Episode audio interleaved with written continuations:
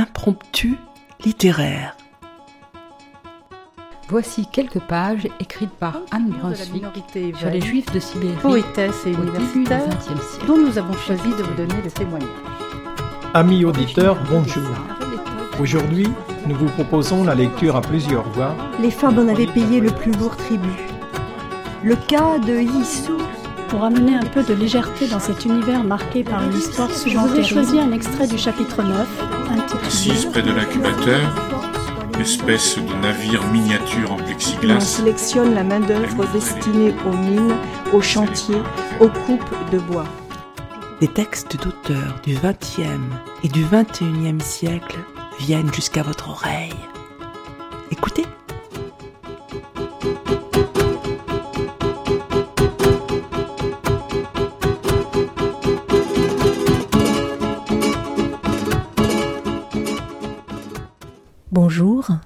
J'ai choisi de vous lire aujourd'hui quelques extraits du récit de Victoire, les saveurs et les mots de Marie Scondé. Marie Scondé est née en Guadeloupe et a publié de nombreux romans. Dans cet ouvrage, la romancière nous parle de sa grand-mère maternelle, Victoire, née de mère noire et de père blanc inconnu. Très tôt orpheline, Victoire passe son enfance et son adolescence sur l'île de Marie-Galante, au large de la Guadeloupe. Marie Scondé, qui goûte la saveur des mots, s'est sentie proche des victoires qui ne savaient pas lire, mais qui composaient des menus aux saveurs si subtiles qu'elles n'étaient que pure poésie. Ce récit est une forme de méditation tendre sur le langage de la cuisine et celui de l'écriture. C'est à la fois un texte intime, une exploration des racines familiales, et à travers le destin de cette femme simple, une chronique des Antilles, confrontés à leurs multiples identités.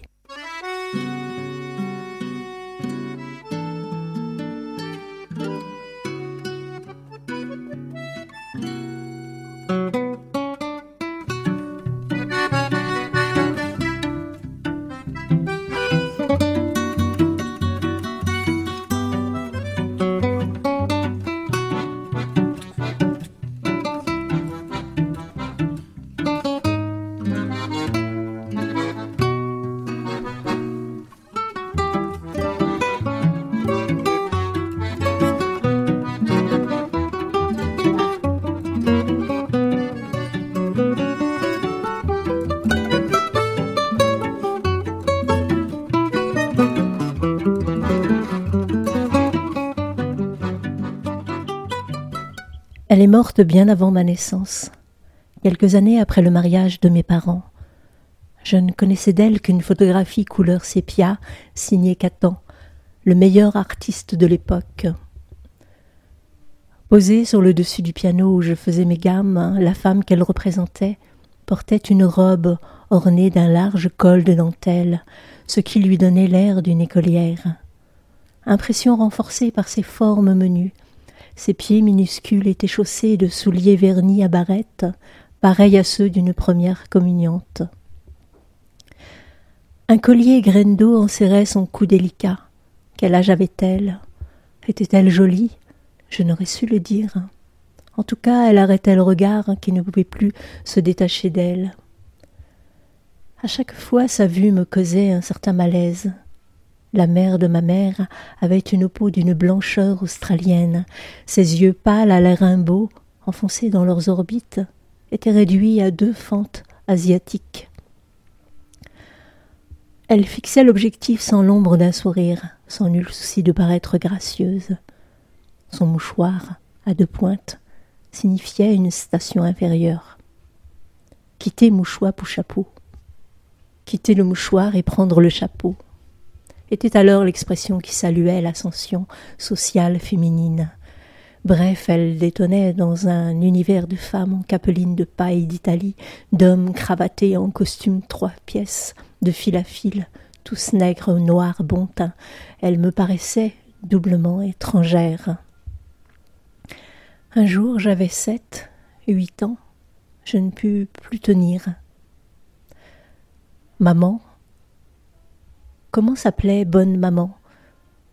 Victoire Élodie Kidal. Le nom m'emplit d'admiration, moi qui déplorais les sonorités du mien, je haïssais surtout mon prénom que je jugeais mièvre. Marise, petite Marie. Celui-là avait le poids d'une médaille de bronze, sonore. J'insistais. Qu'est-ce qu'elle faisait dans la vie? Je me rappelle que le jour déclinait, le soleil déjà couleur d'orange dans le ciel, qui verrait au gris. Nous étions dans la chambre à coucher de ma mère.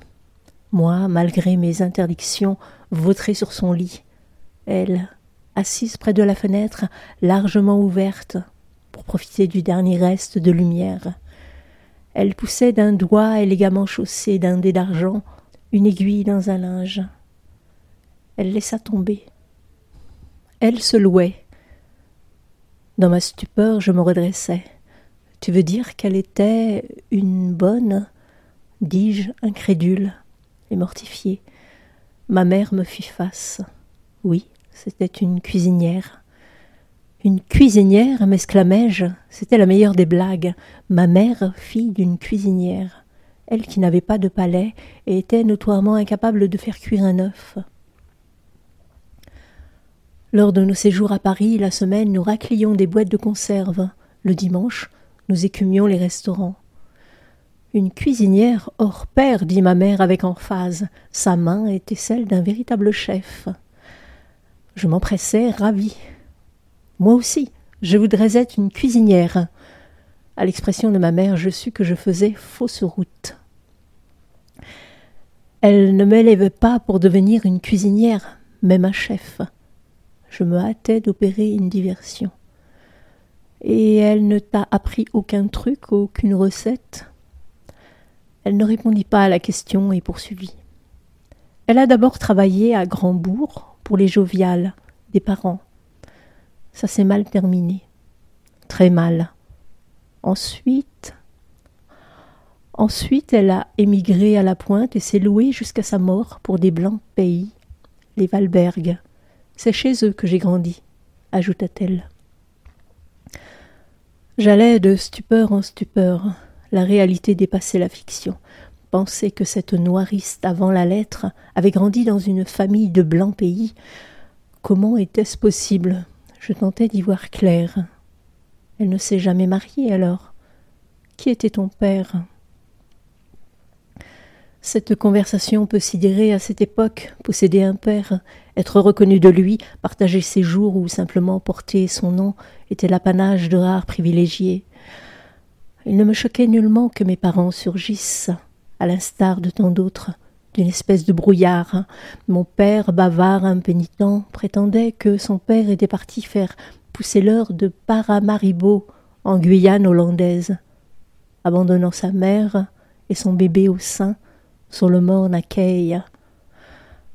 D'autres fois, il affirmait que c'était un marin au long cours, chaviré au large de Sumatra. Où était la vérité Je crois qu'il la recréait à volonté, prenant plaisir à prononcer des syllabes qui le faisaient rêver. Paramaribo, Sumatra. Grâce à lui, j'ai compris, depuis petite, que les identités se forgent. Ma mère plia son ouvrage. Je n'ai pas envie de parler de tout cela en ce moment, c'est trop douloureux. Une autre fois, peut-être, va apprendre tes leçons. Pétrifié, je quittai la pièce. Évidemment, il n'y eut jamais eu d'autre fois. Nous ne reprîmes jamais cette conversation. Ma mère ne me révéla jamais qui était son père, ni les circonstances de sa naissance. Pourtant cet entretien ne quitta plus mon esprit. Ce jour-là, sans doute, naquit ma résolution de me documenter sur Victoire Kidal. Mais ma vie a été une telle bousculade, j'ai laissé passer année sur année. Parfois je me réveillais la nuit et la voyais assise dans un coin de la chambre, semblable à un reproche, tellement différente de ce que je devenais. Qu'as-tu à faire à courir à Ségou au Japon? En Afrique du Sud, aquarime tous ces déplacements. Ne sais-tu pas que l'unique voyage qui compte est intérieur? Qu'attends-tu pour t'intéresser à moi? Cela seul compte, semblait-elle me dire. Maintenant j'ai le loisir d'emprunter sa trace. Son image est malaisée, difficile à cerner. Pour les uns, elle fut belle, pour les autres, blafarde et laide. Pour certains, ce fut une créature soumise, illettrée, sans intérêt. Pour d'autres, un véritable Machiavel en jupon. Pour en parler, ma mère utilisait ces clichés galvaudés aux Antilles et qui ne signifiaient plus rien. Elle ne savait ni lire ni écrire, pourtant c'était un potomitan, une matador. Assurément pas. Elle ne fut pas un potomitan. Cependant, avec les moyens misérables dont elle disposait, elle parvint à forcer pour sa fille les portes de la petite bourgeoisie noire naissante. En fin de compte, le jeu en valait-il la chandelle? C'est là toute la question que je me pose. Cette faculté de souffrir et de se torturer dont ma mère fut si amplement pourvue et qu'elle nous légua à tous, elle en est la cause.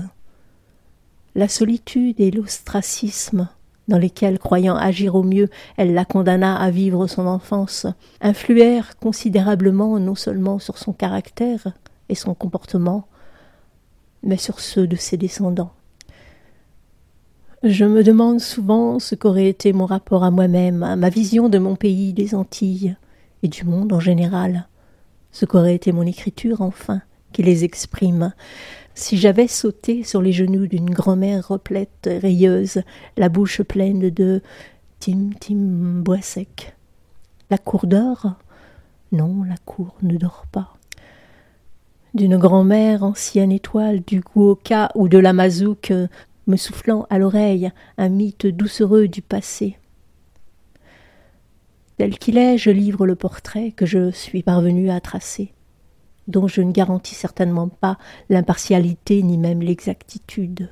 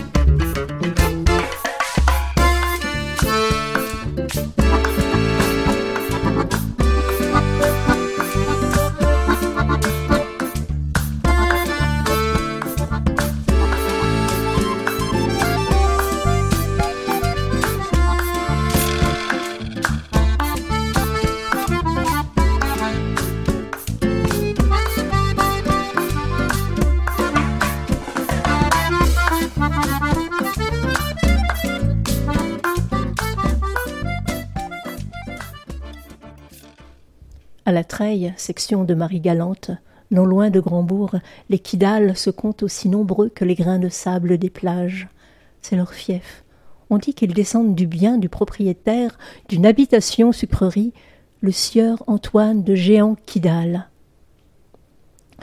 Ruiné et retourné en France après l'abolition de l'esclavage, il avait abandonné une centaine de nouveaux citoyens dans ses cases nègres. La branche dont je viens n'a rien qui la distingue des autres ni plus ni moins noir, ni plus ni moins meurt la faim. Mes arrière-grands-parents étaient de drôles de corps. Oraison, troisième fils de Dominus, qui, comme son père et son grand-père, posait et relevait des nasses dans le Grand Bleu, s'était marié ou plutôt resté avec sa cousine, Caldonia joviale. Ils avaient donné vie à une dizaine d'enfants, dont cinq demeuraient sur cette terre. Leurs cases étaient pareilles aux autres, bois du Nord protégé par des feuilles de tôle. Ni véranda, ni sol de ciment. On cuisinait, on se lavait dans la cour où poussaient quelques papayers mâles. Oraison, nègre bleu pétrole, long comme un jour sans pain, possédait un stock de contes que les chercheurs, qualifiés du CNRS, qualifieraient d'érotiques. Les poissons y étaient comparés au sexe de l'homme, gros et visqueux l'eau de la mer à celle qui inonde l'en dedans des femmes. Il chantait aussi d'une agréable voix de fausset Au vieillier, bien qu'il ne fût pas un professionnel, on faisait souvent appel à ses talents. Caldonia, elle, lisait dans les rêves une vraie clé des songes que l'on venait consulter de loin. Caldonia, ça. Elle surfait sur poisson, mortalité, dents perdues, décès, grossesse, bonne chance, plaie, mauvaise chance, sang sur soi, chagrin, sang sur les autres, victoire. Une nuit, un rêve lui enjoignit d'observer de près le ventre de son aîné. Eliette, qui n'avait pas encore quatorze ans, était enceinte. Pourtant elle ne fut pas mécontente. Les filles sont faites pour enfanter, mieux vaut tôt que tard. Mais Eliette en fit tout un secret. Elle refusa de révéler le nom de son complice tant et si bien qu'Oraison finit par lui taillader le cuir avec son ceinturon. Elle prit ses coups avec un air de martyr, sans pour autant ouvrir la bouche et piper mot.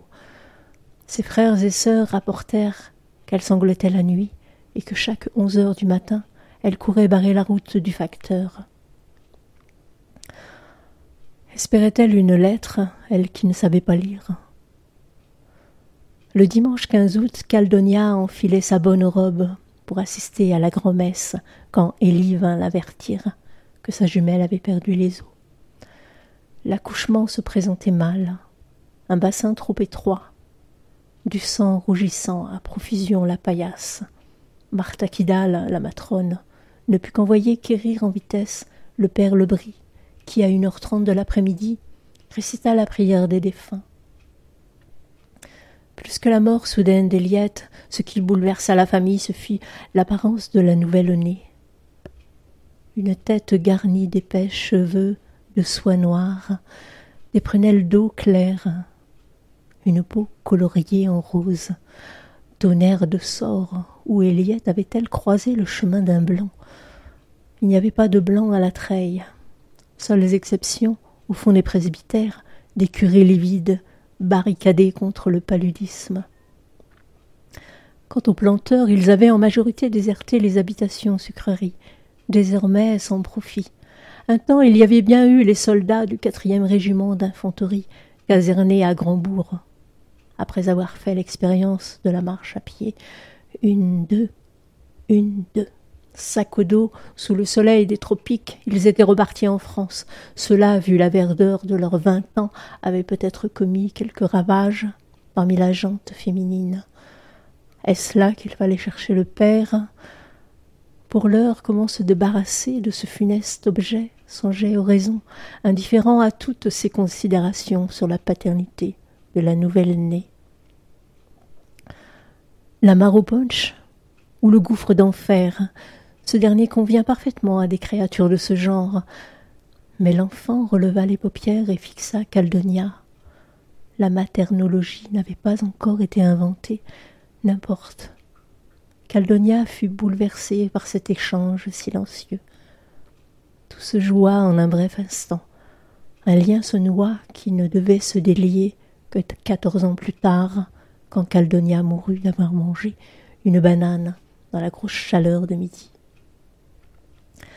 La petite fille envahit le cœur de sa grand-mère qui n'avait jamais réellement éprouvé de sentiments. Elle craignait Dieu, mais son âme ne se languissait pas de lui. Son mari l'agaçait, ses enfants l'indifféraient. Du jour au lendemain, tout changea. Elle connut la dévotion, la possessivité, les exigences, les angoisses.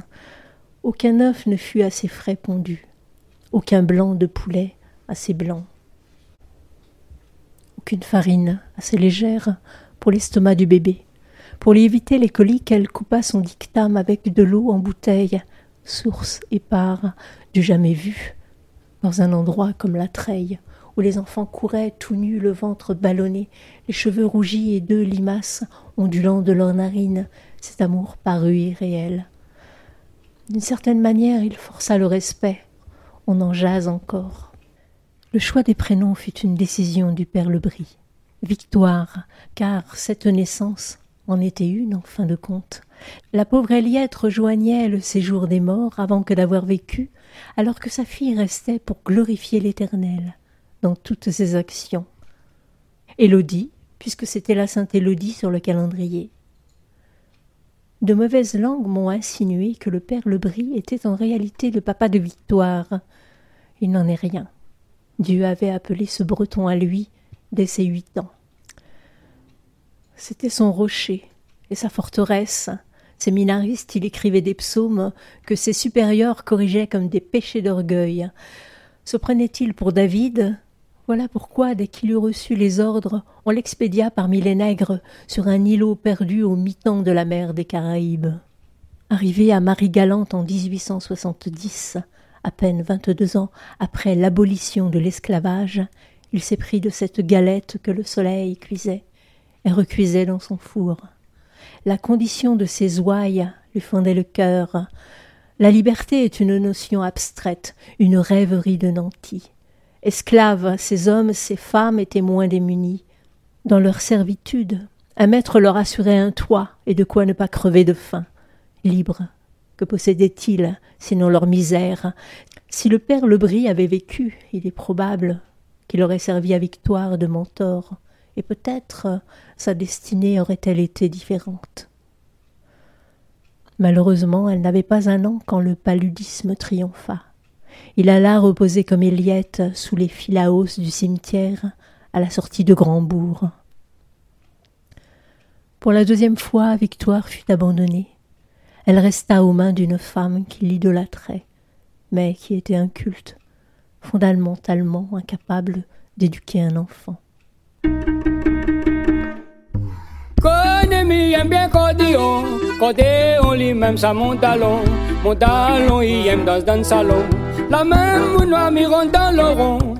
rond les mi transpire fort, mi sent son l'odeur, l'odeur son corps, les comme li la zette à moins un sort. Ti cordillon la laissé ressort, tira la li pour sa lisodi.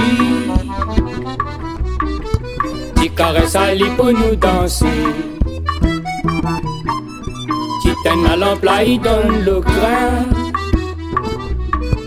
La crase à jusqu'à grand matin.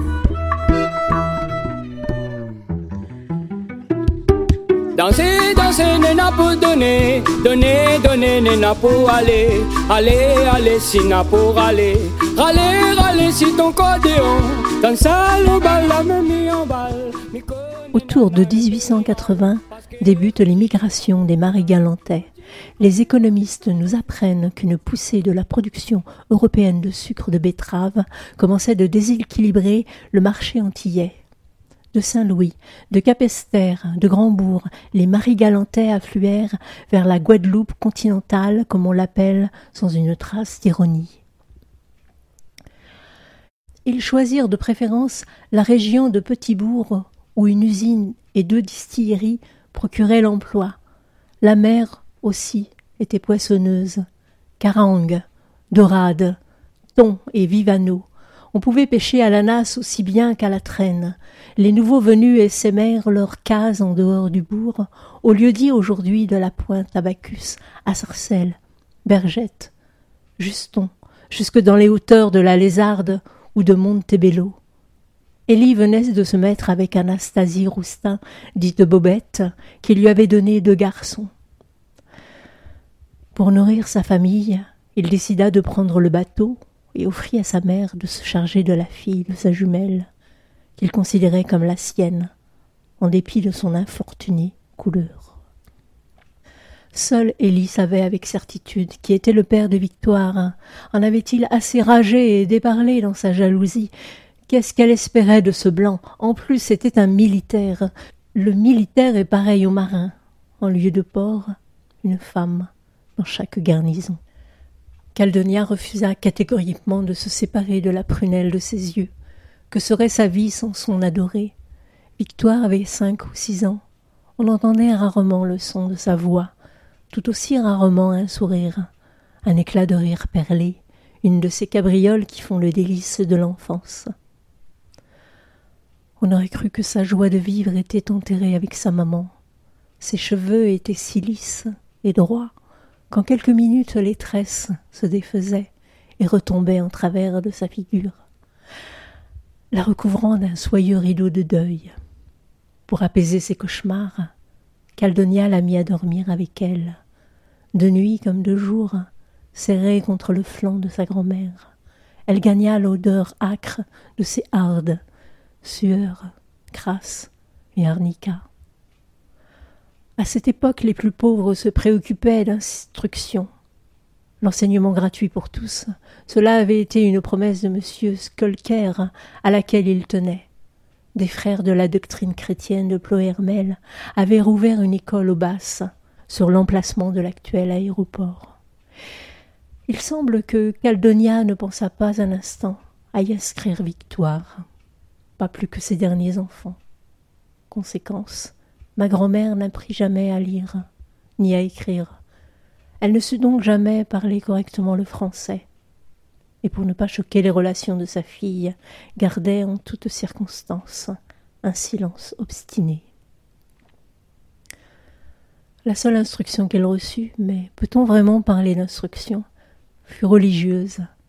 Aurora Kidal enseignait le catéchisme dans sa case en golette. Assis en rond à terre, les enfants psalmodiaient, alternant curieusement les phrases en créole et celles en français. ça y est ça, fait un seul Dieu en trois personnes distinctes. Qui j'en nous paie vin plibon, mangez et buvez, ceci est mon corps. Tout au long de sa vie, Victoire, même si elle n'en parlait jamais, se remémora son enfance comme un paradis perdu. Il semble cependant que ce temps ait été bien routinier, bien peu distrayant, marqué par une sombre misère qui était le lot des classes populaires. Le jour débutait par une blancheur aux commissures de l'unique fenêtre de la case. Oraison et Élie sur pied dans la noirceur, depuis trois heures du matin, se préparaient une gamelle, puis rejoignaient le frère d'Oraison pour prendre la mer dans le canot baptisé Ézéchiel. Une heure plus tard, Caldonia sortait au dehors. Elle vidait le thomas des urines de la nuit, se lavait la bouche et faisait sa prière. Une dizaine de Je vous salue, Marie, et deux Notre Père. Elle allumait le feu dans le foyer, trois roches disposées en triangle, et, tandis que l'eau bouillait, elle secouait lourde la Benjamine, afin qu'elle conduise Théodora la vache à la mare, puis Félix et Chrysostome. Le petit déjeuner, si on ose employer cette expression, était vitement expédié. La mère et les enfants trempaient leurs cassaves racises dans du tchololo. Selon la saison, Félix et Chrysostome descendaient dans les cannes où sarclait le jardin, petite guinée de la famille, tandis que Lourdes, responsable des tâches ménagères, balayait la cour avec un balaiseau. Caldonia entrait enfin dans la pièce où Victoire dormait.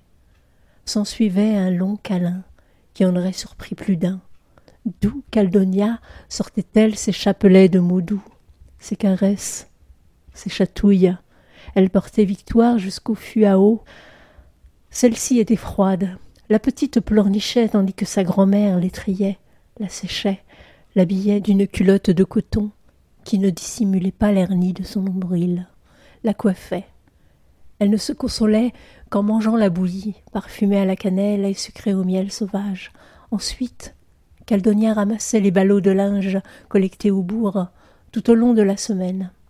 Les femmes de la famille, depuis le temps des grands cases, des habitations, étaient blanchisseuses et fières de ce talent qui les plaçait au-dessus du sort commun. Puis elles se dirigeaient vers le lavoir. Ce lavoir, le lavoir de la croix, n'existe plus de nos jours. Il était bâti sur une source, à présent tarie, jadis bondissante et joyeuse, la source espiritu. Une douzaine de lavandières y entraient dans l'eau jusqu'aux cuisses. C'était un babil de créoles, des rires, des exclamations dans de grandes claques de linge foyées avec l'odeur du savon de Marseille et de la javel Sainte-Croix.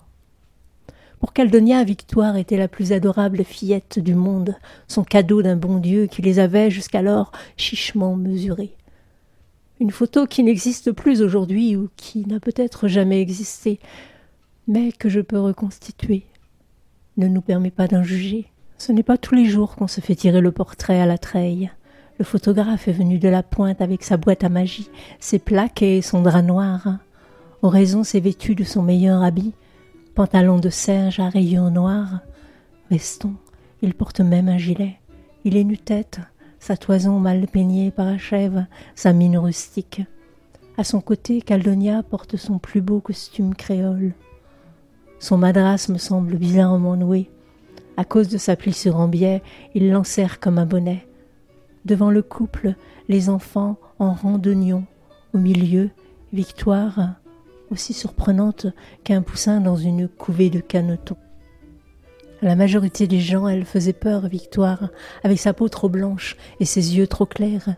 Une superstition venue de Nan Guinin veut que les âmes des défunts, s'ils sont chanceux, parviennent à s'échapper des jarres où elle les tient captives et habiter des corps d'enfants. Ainsi il regoute à la vie. Sûrement c'était le cas des victoires. Elle était un mort vivant, un zombie. Parfois elle arrachait une poignée d'herbe, de Guinée, et la mâchonnait. La plupart du temps ses mains reposaient, paumes en l'air, sur ses genoux tandis qu'elle fixait un point droit devant elle. D'autres avaient la conviction qu'elle n'était rien d'autre que Tissapoti, ce soi-disant orphelin qui s'attarde au bord des routes la nuit. Il entraîne le passant qui a le malheur de s'arrêter, apitoyé sur lui, dans des régions inconnues. Anne balaté, on ne sait pas où. Kaou qu'a fait là Tidoudou, Anwen. Ce que je fais là, Tissapoti sèche ses larmes et devient prédateur. Quand Caldonia avait terminé sa lessive, elle assujettissait un chapeau bacois sur le front de Victoire et retournait à la treille. Lourde avait déjà mis les racines au feu, jeté dans l'eau de cuisson un piment et une queue de cochon. On déjeunait toujours sans parler. Après le déjeuner, Caldonia battait son amidon, écrasant soigneusement les grémeaux. Puis, elle empesait son linge et le mettait à sécher. Ensuite, généralement flanquée de victoire, elle descendait à la mer attendre le retour d'oraison. Si elle ne prélevait pas aussitôt la recette du poisson qu'il avait pêché, il en distribuerait les trois quarts à la kyrielle, de bonnes amies, et boirait le restant avec sa banello. À chaque fois, c'était un rituel, ce retour à terre. Le canot d'oraison se détachait de l'horizon, fonçait droit sur la plage, puis semblait se raviser et repartir vers le large. Au terme d'une courbe savante, il revenait vers la plage. Alors les pêcheurs sautaient dans les vagues et le traînaient derrière eux comme une bête rétive, mal domptée. Avec le serein venait la douceur. Le paysage imitait un décor de carte postale. Le soleil se noyait du côté de la Dominique, les carreaux posés sur la braise rougeoyante d'un réchaud. Caldonia repassait son linge, après l'avoir lissé avec de la cire à bougie Oraison était sa pipe, en ravaudant les mailles de sa nasse. Lourde mitonnait la soupe grasse. Félix et Chrysostome boucanaient des épis de maïs que Victoire rongeait, tout en racontant des contes. Souvent, Oraison se mêlait à la conversation et sortait une de ces histoires à moitié imaginaires dont il avait le secret. Une autre fois, d'après lui, un Orca avait entraîné l'Ézéchiel jusqu'à Antigua. Avec son frère et son fils, ils avaient traversé le grand cul-de-sac marin, laissé derrière eux la blancheur des plages de Saint-François. Brusquement, l'animal avait disparu. Ils avaient eu beau inspecter le bleu alentour, leurs yeux n'avaient vu que le canot de pêcheurs, leur.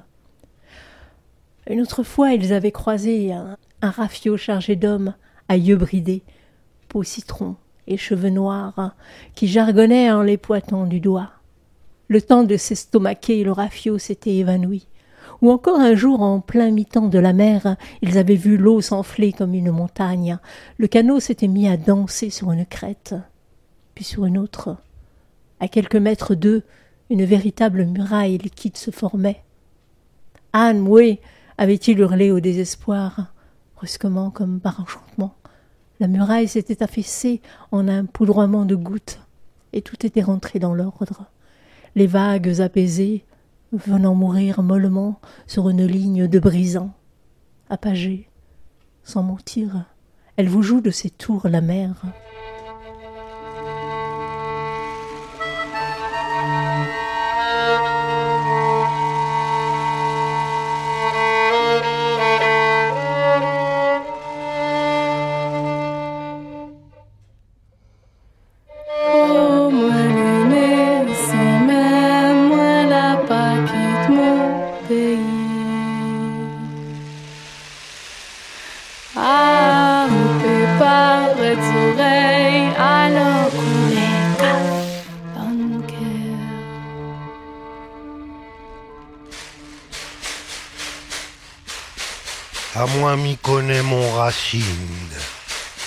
On considère à moi dans oreilles, à moi m'y connaît mon racine.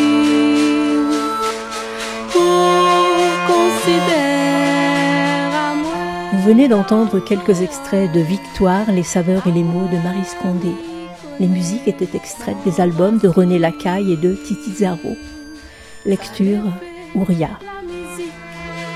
Ça les fait la colère, ça les fait l'amour même, ça les la salaire, il fait vivre Pour baissant comme si noir au Sahara, mais ça coulait, n'a seulement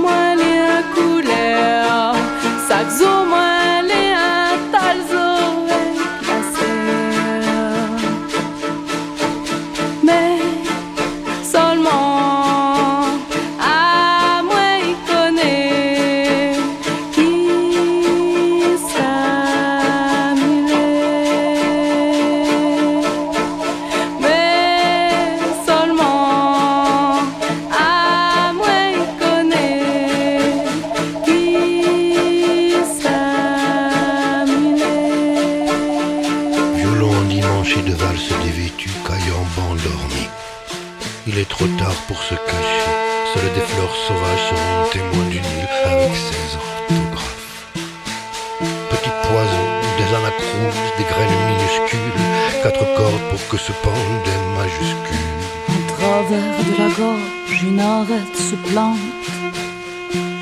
Le son de la forge, les brûlures qui noient. Les peuples se noient, la mer au milieu.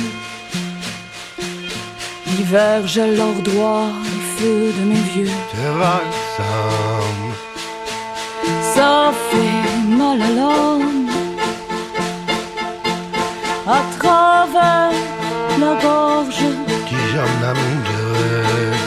la mémoire nous sommes. Un sucre qui se gorge.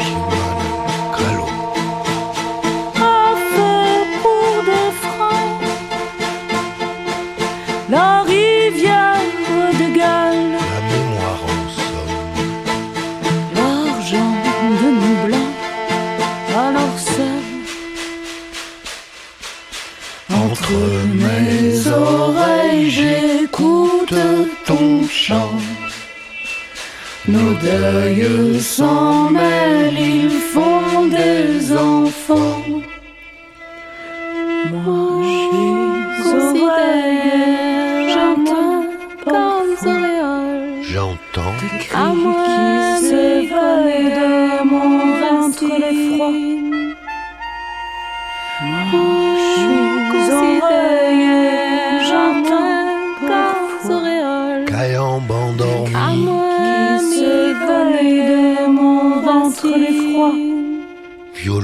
Endimanché de valse dévêtue.